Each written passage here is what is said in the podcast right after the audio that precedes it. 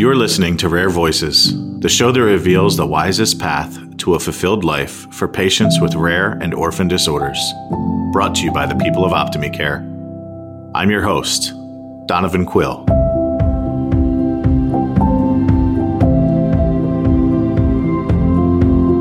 In healthcare, it is easy to become cynical.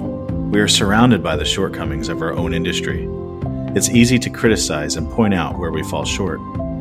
Everyone, frontline workers, patients, doctors, pharmacists, researchers, administrators, we all have, at some point or time, felt powerless to make things better. This powerlessness is made worse by our pandemic and the complications and uncertainties that surround us. But once in a while, we meet a person who inspires us to pick up our burden and move forward. Rather than preaching from some lofty hilltop, they do this by their own example. This episode of Rare Voices features one of those examples. At least he has been to me. Our guest, Bill Jolly, is an account executive for a global pharmaceutical company. But more importantly, Bill is a husband, a father, a foster parent, a cancer survivor, a not for profit founder, a Marine, an inspiring human being, and to me, a true friend.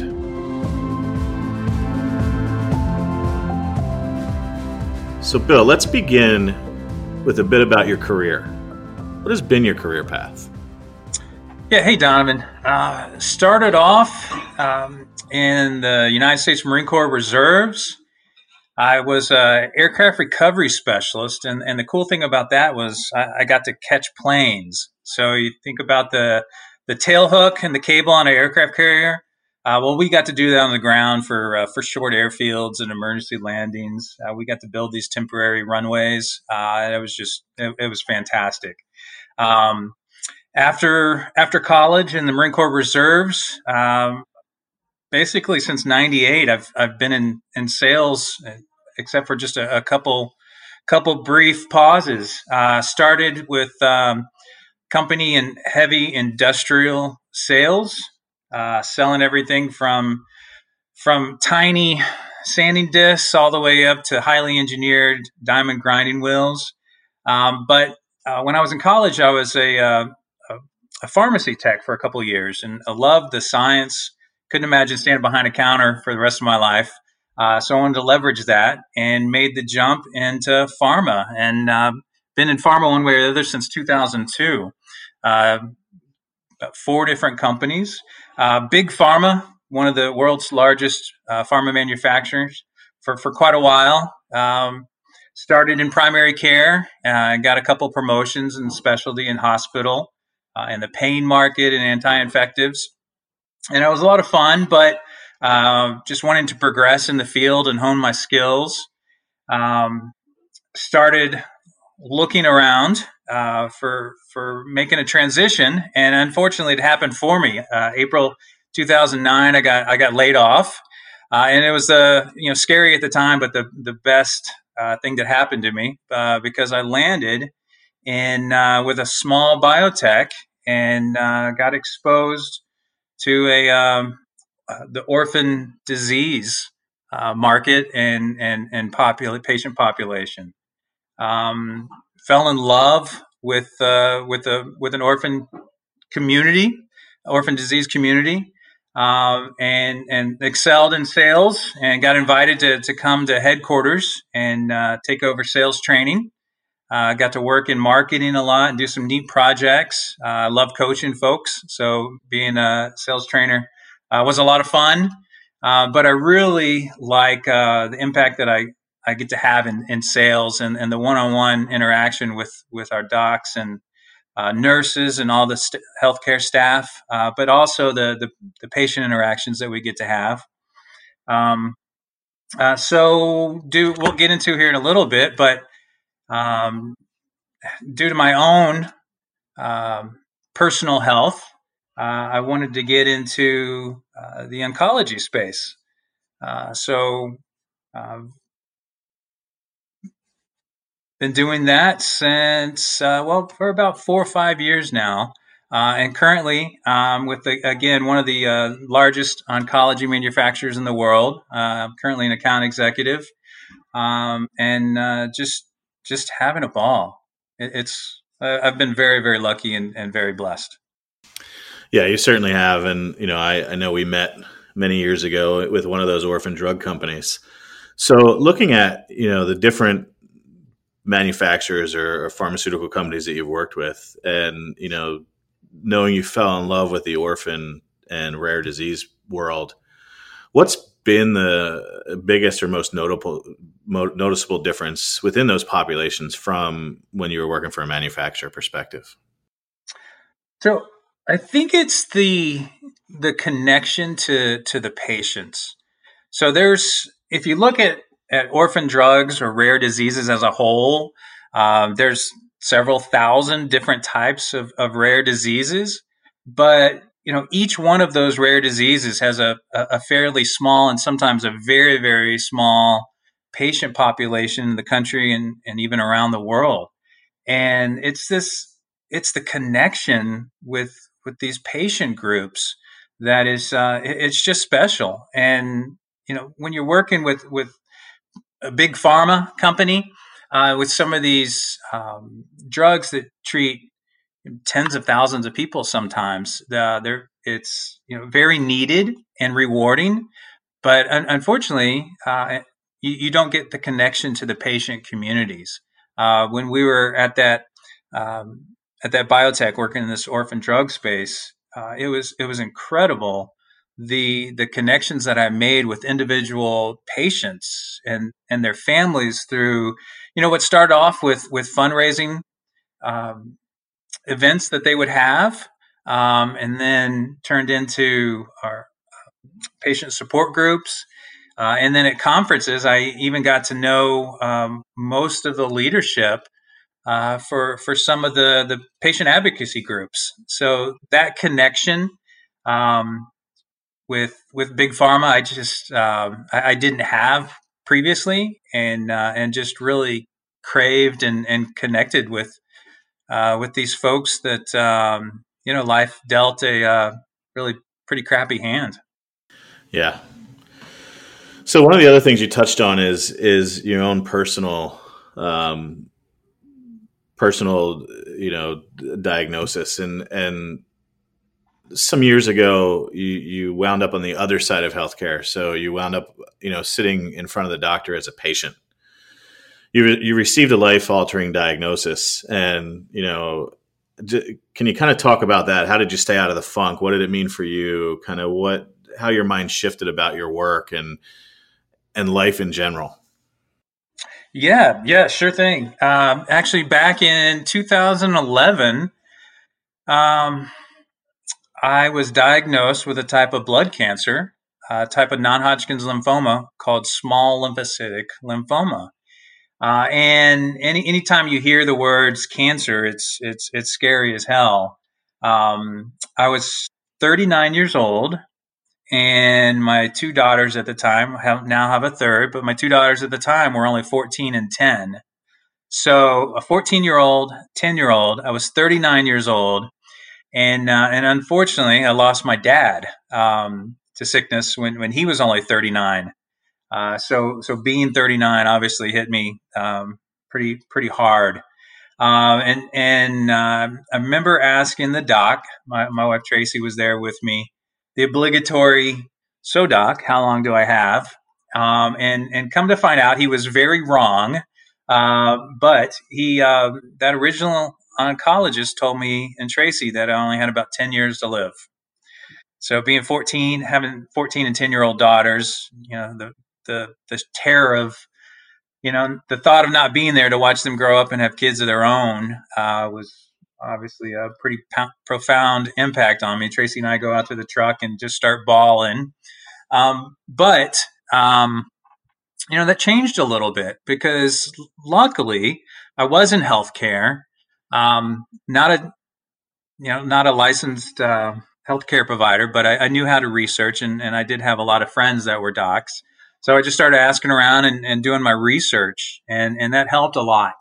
Um, because I did find out that that original oncologist didn't know what he was talking about, uh, and there was um, there was new um, new medications uh, just on the uh, the short horizon.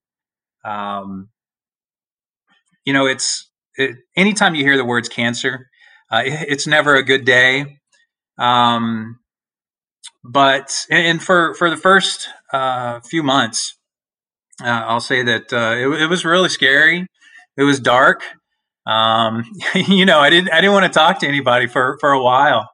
Um, and uh, it just you know finally I just realized that uh, you know I um, I was I, I, got tired of of feeling like that, feeling tired of being depressed and and feeling crappy all the time.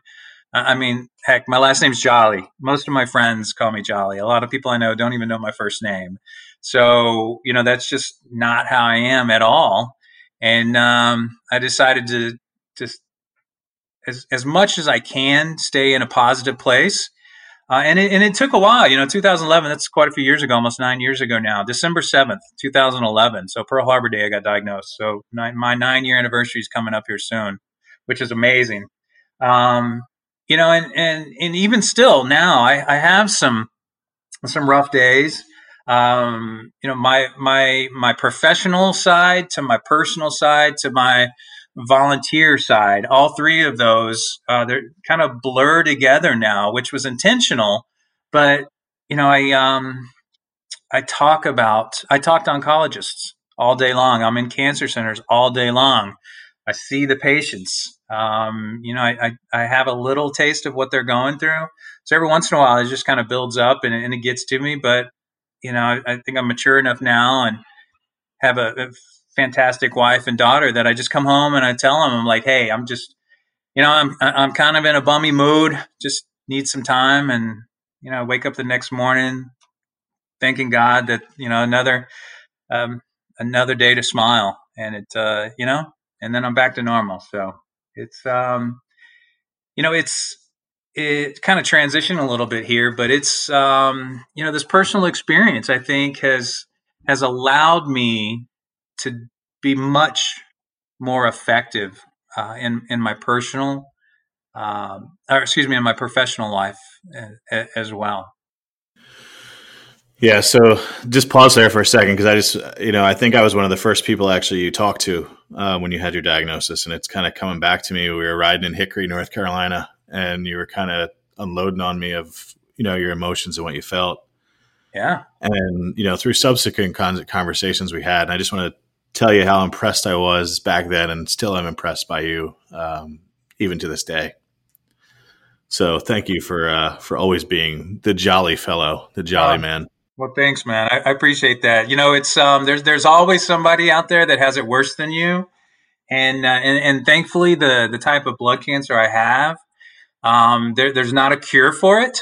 Uh, but but thankfully uh, there's uh, it, it's it's treatable right now, uh, and, and, plus I've um, I, spend a ton of time right now taking care of myself, and I've learned a lot about this new field called exercise oncology and uh, that's that's a huge focus on my life. But um, you know, I always think, even when I'm having one of those you know, bummers of a day, that uh, you know, there's there's a heck of a lot of people in this world that are uh, much less fortunate than I am. So it's like you know, you got to pick up your big boy pants and you know, just keep going and keep smiling and do what you can.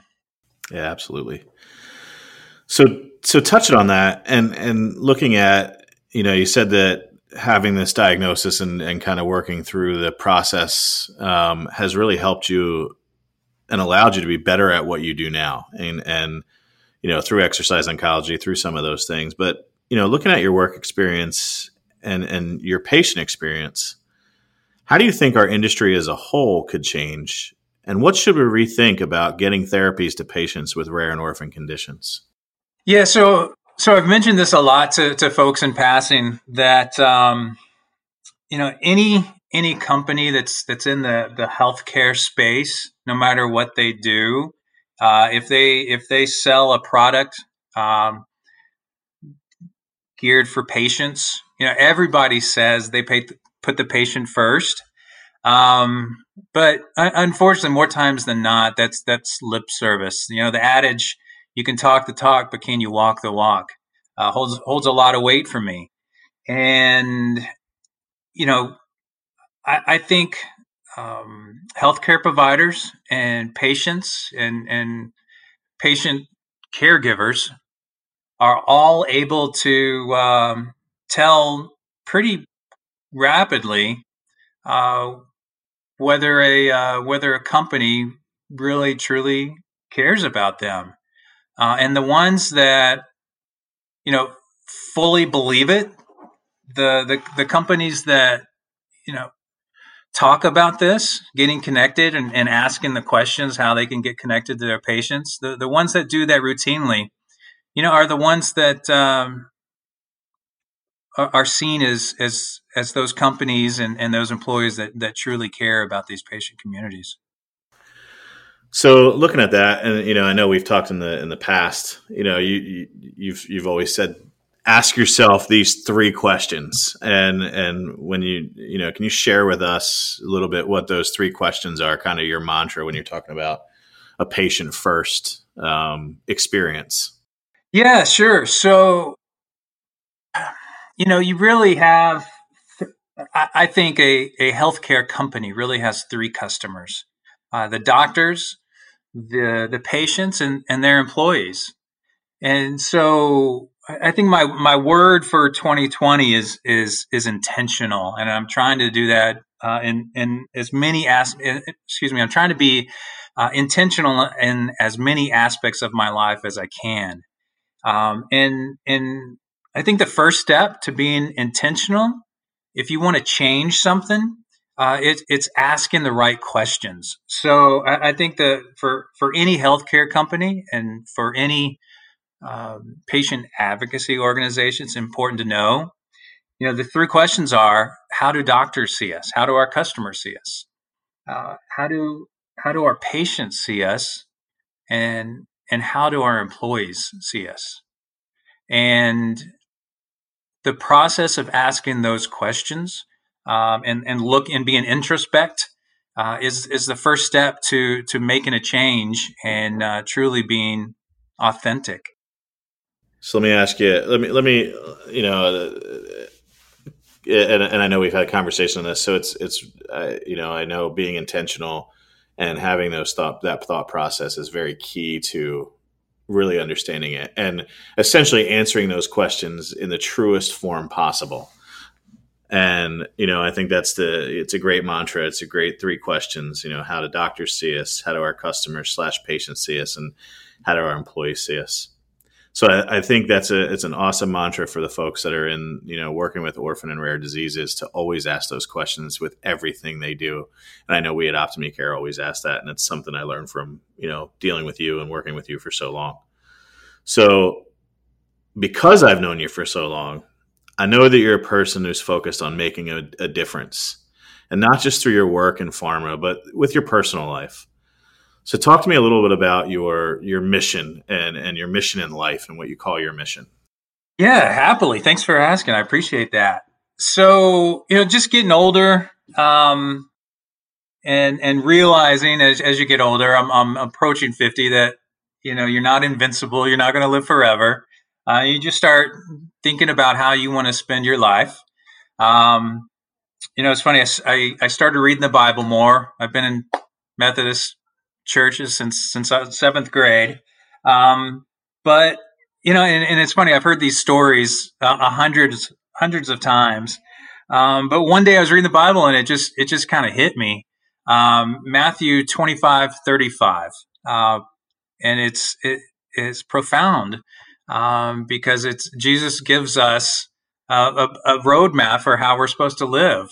Um, it, it's kind of a long verse, so I'll paraphrase it, but he basically says, to his uh, his disciples. He said, "For I was hungry, and you gave me something to eat. I was thirsty, and you gave me something to drink. Um, I, I needed clothes, and you clothed me. Um, I was a stranger, and you took me in. I was sick, and you took care of me. Uh, and I was in prison, and you came to visit me." And his disciple said, "You know, when did we do all this?" And he says, basically, he says, "Truly, I tell you, whatever you do for the least of your brothers and sisters, you do for me." And for some reason, I, I, was just listening to it as a, a, a podcast actually, and uh, in the car driving, and I thought, well, well, damn, I'm not doing any of that. I'm not taking care of the hungry. Um, I haven't really gone and visited uh, any of my friends when they were sick. I've never been to prison to visit anybody, and and so I just um, you know I, I, made it a, a, mission of mine that that I was going to actually you know check each one of those off, and and it wasn't actually just okay I check the box and I'm done. Right? It's it's it's owning it. Um, it gets back. You know you can talk the talk, but can you walk the walk? So I was determined to to walk the walk. Um, and and uh, so we we helped some friends start a uh, a, uh, a, a charitable group that focused on um, homeless in, in downtown Raleigh. When we were there, we're in uh, Texas Hill Country now, um, and then a couple years later, uh, Tracy, my wife, came to me with this uh, idea of becoming foster parents, and um, it, it was funny at the time when she first brought it up. I, I didn't, I wasn't fully engaged, uh, but as time went on, a year and a half or so passed, and and finally, it just uh, the more I thought about, it, the more I liked it, and, and, realized that you know we had these two incredibly beautiful girls uh, who are now almost 23 and, and 19 that uh, we had a lot of love left to give, and uh, so we went uh, went through the classes and uh, became foster parents and got our license. It started in February of 2017. We got licensed in October and uh, became foster parents. And, uh, and and it was amazing. We had no idea what what was in store for us, but you just when you're foster parents, you just get a phone call. Um, you know, it's kind of funny. You can ha- you can kind of select what kind of kids. So you know, we we became friends with people who only wanted like teenage girls, uh, like a single uh, a single lady or or retired woman that we knew. They wanted to mentor older teenage girls, and some people just want babies because they want to adopt them, and, and we didn't really care. Um, but our very first phone call, about three weeks after we got licensed, uh, was for a five day old uh, baby girl uh, born into this world with cocaine and marijuana in her system into a horrible life situation. Um, you know, so of course, instantly we, we said yes, and uh, we got this beautiful baby girl, uh, and then just gradually fell in love with her. Uh, her name is Inslee Sky, and um, the longer we had her, the more in love we fell with her. Uh, and uh, unfortunate for her biological mom, but very fortunate for us. Uh, God had other plans. And um, two years later, we uh, we adopted her and made her a permanent part of the the Jolly family. So she's going to be turning three in November, and just cracks us up every single day. Um, so it's you know it's it's things like that that um, you know we we talked earlier about how blessed I've been. Um, you and me both. Uh, we've been very lucky in our professional and, and personal lives and, and I think the you know the all the the trials that that I've learned to to live with and, and overcome, um, and and being fortunate enough uh, financially and professionally to be in a really good situation that you know what yes I, I we really do have a lot of love left to give uh, and and we moved cross country recently um, so once our, our house is built, we'll start fostering again. Um, and, and who knows, you know, what, uh, what lies in store for us. Um, but, you know, it's, it's get involved with, with actually really just however I can help. And, you know, before we, we started recording, we kind of talked about, um, talked about this a little bit. Whenever an opportunity comes in front of you, anytime somebody asks you if you can help, uh, if it's something you haven't done before, you know, you hesitate, you pause, right? And there's some anxiety and fear, and you automatically think, well, I've never done that before, so I don't know how to do it. And and I've forced myself through practice to get in the habit of just automatically saying yes. You know what? It's it's a good cause. It's something that interests me. I don't have any idea what I'm doing, but I'm just going to step out on a leap of faith. Um, and and that hasn't let me down yet. And so, um, going back to 2000 and so I got diagnosed with blood cancer in 2011. 2013, through a, a friend of church uh, who was uh, in, involved in uh, politics. Um, it just happened actually during Sunday school to tell me about an opening. It was a volunteer uh, position for the state, and they needed a cancer survivor for the state's uh, advisory committee for cancer coordination and control. Uh, this is the group that that actually helps advise uh, the state uh, to write a cancer plan. And I didn't know anything about it, but it sounded fun, and uh, I wanted to give back, and so I joined this this this committee uh, appointed by the governor, which was really pretty cool. Uh, and actually, short time later, a few months later, I was I was voted in as uh, prevention subcommittee chairman. Um, so you know, my name is on the North Carolina State Cancer Plan, which is so very cool, uh, and and got me exposed to to countless people in politics and in in the healthcare space uh, at very high levels sometimes that you know if i hadn't said yes to my friend uh, at that one and you know first initial instance um, you know my life would be very different now. Um, you know that's again I, I said earlier that that um, you know my life is is kind of blurred right now intentionally between my my personal health um, and professional and, and advocacy and, and through all that um, I, I, mentioned this this new field of medicine called exercise oncology, and and I've really gotten passionate about that and try to put put my my volunteer time behind that. And it's it's it's amazing what exercise can do. Just just only briefly.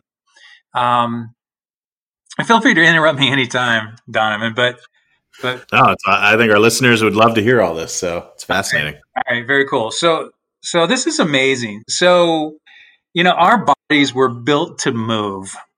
Um, and and when, when, when we don't move, bad things happen to us. So, so virtually every chronic disease can be either fixed or dramatically improved or prevented in the first place uh, if we just routinely exercised. And there is a massive body of scientific evidence now, um, countless journal articles in some of the biggest journals in the world that show some really neat things about what exercise can do for cancer. So there's there's a massive over a million um, subjects uh, studied that showed people who exercise get far less cancer than those who don't. The second component of exercise oncology is cancer survivors who are going through active treatment, um, who everybody knows, every, even if you haven't heard or had cancer yourself or, or know somebody, um, just the, the chemotherapy uh, and the treatments for cancer can, you know, are sometimes as worse as the cancer itself. Uh, so everybody gets fatigue. It's the number one side effect of cancer, no matter what type you have. Uh, but there's a lot of other things, including uh, nausea and and just you know feeling of weakness and, and depression, all kind of side effects that come along with just not just the cancer itself, but the treatment. Well, cancer patients going through active treatment have significantly less side effects uh, if they exercise than, than those who don't. And the really neat part of this is uh, cancer patients, cancer survivors who exercise, um, their cancer comes back far less often than people who don't exercise. Uh, the body is just incredibly resilient. If if we don't treat it the right way, eventually it catches up to us. Um, but it's you know quite literally not a death sentence.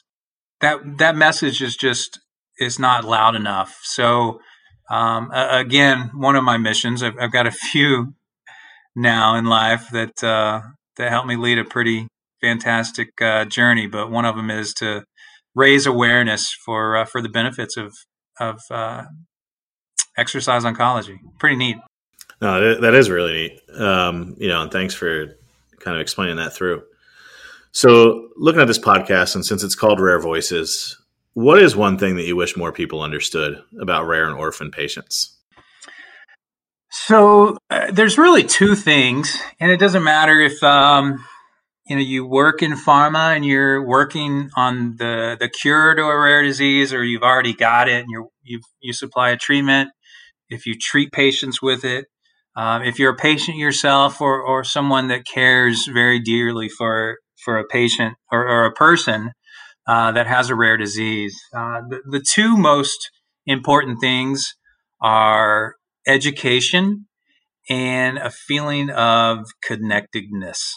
Con- connectedness, big word for me. Sorry. Um, edu- education at, at, all levels, um, because um, gosh, knowledge is is power.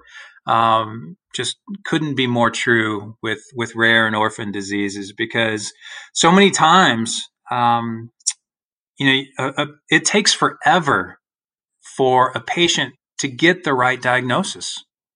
Um, they call them rare diseases because they're they're rare.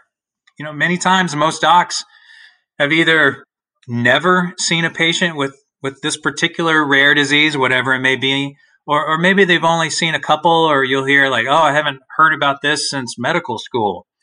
So so that means your your doctor most likely isn't um, very knowledgeable about this due to no fault of their own. Um, so we need to figure out different ways to, to educate them um, because we, we know the, the sooner the, the patient gets a correct diagnosis, no matter what, again, no matter what rare disease they have, but the sooner they get a correct diagnosis, the sooner they can start uh, possibly and hopefully getting treatment. Um, but also, uh, just as important sometimes, uh, the sooner they can start making modifications to their lifestyle uh, that that can help just as much sometimes as, as the treatment itself. Um, and then for for the patients themselves, um, having knowledge, uh, whether it comes from pharma manufacturer, from an advocacy group, um, learning about their disease and, and and teaching others about it. You know, sometimes the uh, I've heard uh, quite a few stories from different types of rare diseases where you know the patient digs in, learns everything they can, and has to bring a big stack of, of articles and information to their doctor to, to help educate their doctor. Um, so, so how easy are we going to make that for, for that patient to, to learn? Um, you know, what, what is the, what is the education level of, of the patient or, or, or, or a caregiver that's taken, maybe it's their child. Um, you know, what's the education level or the, you know the internet savvy of, of somebody that gets diagnosed with this um, we've, we've got to think about someone with you know a, a, a low education level or low socioeconomic uh, status that uh, you know we got to think about those folks and, and how are we going to educate um, the patient communities uh, and and at the same time educating our, our healthcare um, providers as well. And the second component of that is is connectedness, and everybody has to work uh, hard to to make this happen because. Uh, again, through uh, or across several different types of rare diseases, I've come in contact with people. Um, you often, very, very often, hear somebody say the words, I've never met somebody with my disease. And through the internet, thankfully, it's much easier to stay connected. And you know, as as rare diseases become um, or, or support groups, uh, advocacy groups, as they become more savvy and, and larger, you know, sometimes there are support groups and sometimes there are conferences, and that's when you can get together. Um, but this feeling of of being alone, that that I'm the only person I know that has this, uh, that's you know that's that's that's a huge weight to, to carry.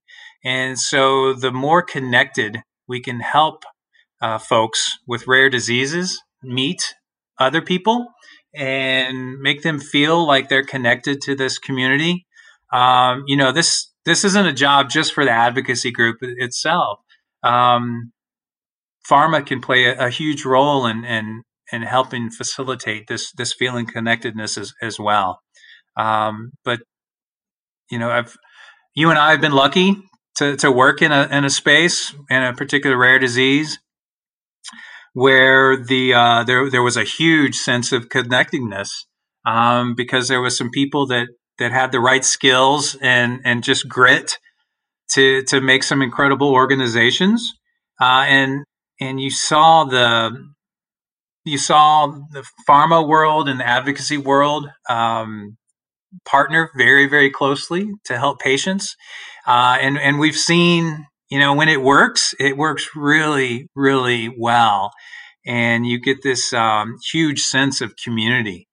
Uh, and and it's uh, it, it's just a fantastic thing. When you when you find somebody you get them diagnosed early uh, and then you say hey why don't you you know you hear from a doctor or or they look online their facebook page and they realize in a few weeks there's going to be a patient support group meeting um, you know in their own town and they get to go um, you know find out from other people um, what it's like. That's you know we've both seen that firsthand. It's it's a pretty cool thing when it happens absolutely. And, and i think yeah you hit the nail on the head with both those points and you know really connecting to the the community to the to the patient is is key for that patient's whole well-being. So let's let's look at you for a second. What's next for you? How do we learn more about bill jolly? How do we uh, how do we see what's next for you? Yeah so this is uh, this is good timing because uh, here in the next uh, couple of weeks um, i've we're launching a new nonprofit that uh, actually I've been working on for, for about nine years now, ever since I got diagnosed with uh, with blood cancer.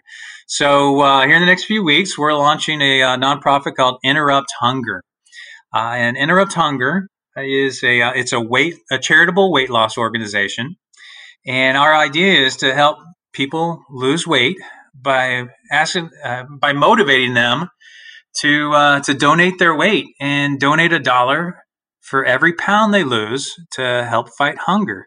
And you're actually going to be able to select a, a food bank in your neighborhood to uh, to benefit from the proceeds of, of your hard work and, and weight loss. So, say you lose uh, five pounds, come back to our website. Uh, you, you donate five dollars. You get to pick the food bank uh, that's going to benefit for for your five five dollars. Uh, and and the neat thing is, it you you're literally quite literally helping your neighbors who who need our help the most. Um, you know, hunger is hunger is a crazy thing. So, and there's actually two faces of hunger. So, uh, on one hand, uh, more than 70% of Americans are overweight or obese. Just it's a it's a national epidemic. Uh, all, all, of us, uh, or, or, so many of us, struggle struggle with overeating. Um, and on the other end of the hunger spectrum, uh, one in eight, you know, during COVID, it could be as low as one in six Americans struggle with something called food insecurity or, or not knowing where their next meal is going to come from. Uh, that's 50 million Americans uh, that are struggling with, with food insecurity, struggling with hunger. Um, and you know, it's it, it's crazy. Both groups struggle with hunger just in, in vastly different ways. So uh, I've been working over the last um, last several years to to you know make this different. Um, we use a three step program, um, and, and it's not you know it's not just we're not relying just on our compassion alone, but uh, we we use a our interrupt hunger wristband, just a regular um, you know awareness campaign wristband you use that to, to change the way you eat is step one. Um, so we teach you how to use this wristband to to, to modify your behavior and, and help you uh, with cravings and also help you with portion control. Uh, step two is uh, the our weight loss roadmap. And um, you know i mentioned earlier in the broadcast I'm, I'm doing everything i can to be intentional this year uh, and this roadmap is is really my journey. What everything I've learned over the last nine years about you know getting getting and staying healthy. Uh, and the third step of this of interrupt hunger is is donate your weight.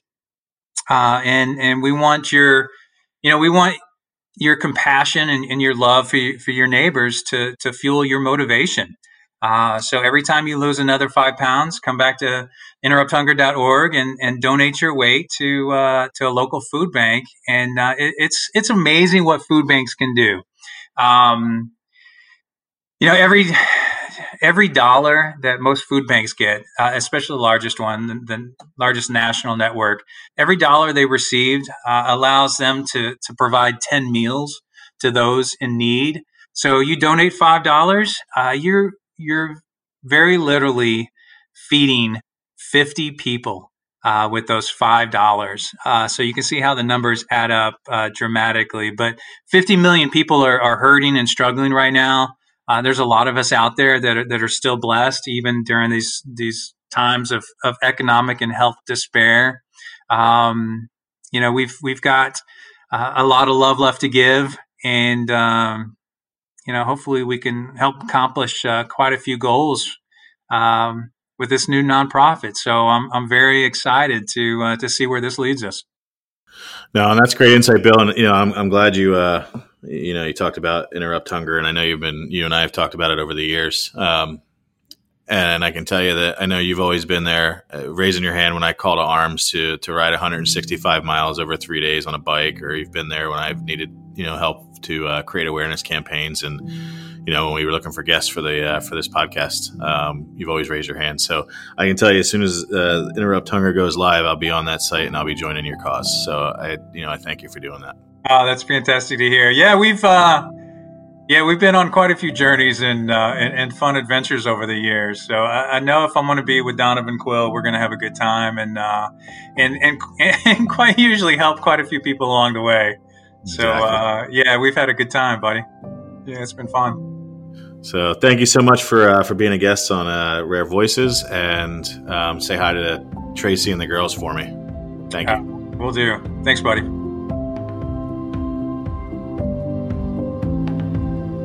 You've been listening to Rare Voices, brought to you by the people of Optime Care. If you want to hear more Rare Voices, go to rare-voices.com. There you can learn about our shows, read articles from industry thought leaders and fill out a form to be a guest on Rare Voices. Again, that's rare-voices.com. I'm Donovan Quill, co founder of Optime Care. Thanks for listening, and don't forget to listen for more Rare Voices all around you each and every day.